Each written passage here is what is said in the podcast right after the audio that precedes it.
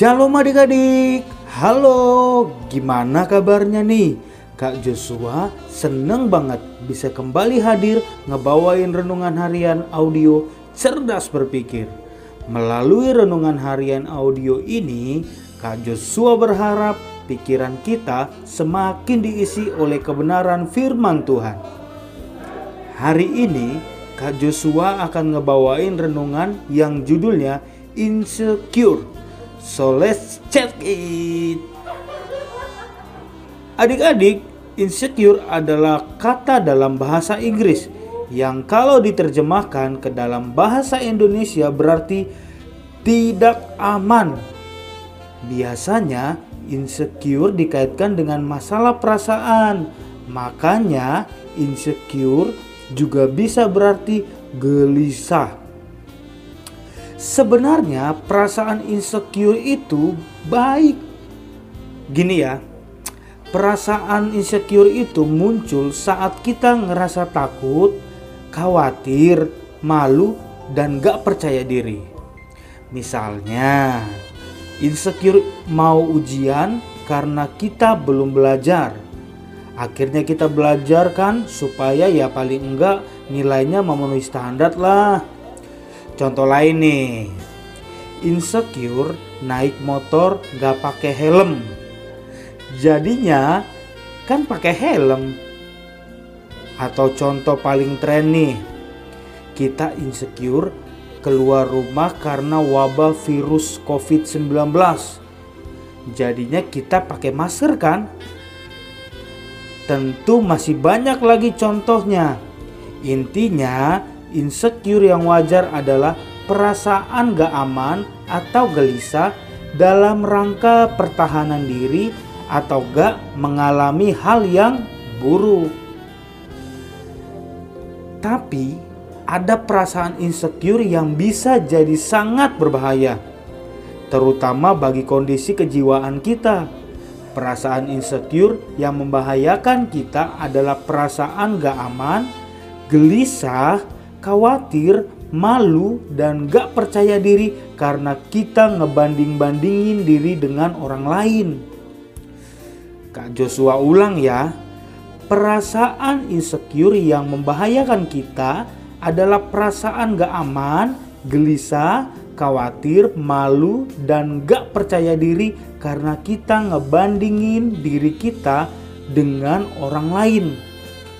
Kita lihat orang lain punya kelebihan entah fisiknya, bakatnya, maupun yang lain.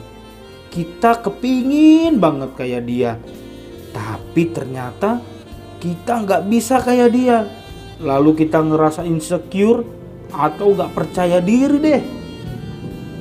Hmm, adik-adik ngebandingin diri dengan orang lain sebenarnya kalau hanya sebatas jadi motivasi, ya boleh aja. Cuma ngebandingin diri dengan orang lain punya kecenderungan justru jadi bikin timbulnya perasaan insecure. Kalau kita ngebandingin diri dengan orang lain, nanti kita jadi cenderung menilai diri kita terlalu rendah. Misalnya, dia jago banget main basket, aku nggak jago. Dia cantik banget, aku nggak lebih cantik dari dia. Dan yang lain sebagainya. Loh, kok bisa gitu kak? Bisa banget loh. Jadi pas kita lihat kelebihan orang lain, misalnya dia tinggi besar, ganteng, dan jago main basket. Nah, kita jadi kayak bikin standar gini. Pemain basket tuh kayak dia, Sedangkan kita sendiri nggak lebih tinggi dan nggak lebih besar dari dia. Kita jadi minder sama diri kita. Setiap kali main basket jadi insecure kan rasanya. Lalu gimana sih cara mengatasi insecure kayak gini? Nah, Kak Joshua mau kasih tahu nih caranya. Pertama-tama, terima diri kita apa adanya kalau misalnya kita nggak lebih tinggi badannya, ya terimalah apa adanya. Nggak apa-apa kan jadi anak yang nggak tinggi badannya. Kalau kita aja nggak terima diri kita, gimana orang lain mau terima diri kita? Yang kedua, bersyukur aja. 1 Tesalonika 5 ayat 18 bilang gini. Mengucap syukurlah dalam segala hal, sebab itulah yang dikehendaki Allah di dalam Kristus Yesus bagi kamu. Nah, mengucap syukur itu bukan hanya pas kita happy aja, tapi pas kita tahu bahwa kita mempunyai kekurangan. Yang ketiga, lakukan apa aja yang kita bisa lakukan sebaik-baiknya. Kalau kita pemain basket tapi kurang tinggi badannya, ya nggak apa-apa yang penting skill harus kita tingkatkan. Intinya sih ya, kita jangan sampai ngerasa insecure hanya karena ngebanding-bandingin diri dengan orang lain. Yuk kita berdoa.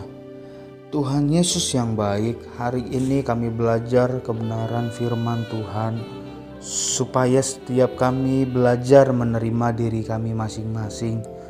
Tubuh kami apa pun yang kami miliki hari ini ya Bapa. Kami tidak mau insecure, kami mau menjadi anak-anak yang percaya diri dalam melakukan segala hal. Biarlah setiap kami boleh meningkatkan setiap kemampuan kami tanpa membanding-bandingkan diri kami dengan orang lain. Tuhan Yesus yang baik, ajar kami menjadi anak-anak yang percaya diri. Dalam nama Tuhan Yesus, haleluya. Amin. Oke, tetap sehat, tetap semangat, dan tetap jadi berkat. Tuhan Yesus memberkati. Dadah, sampai ketemu. Bye.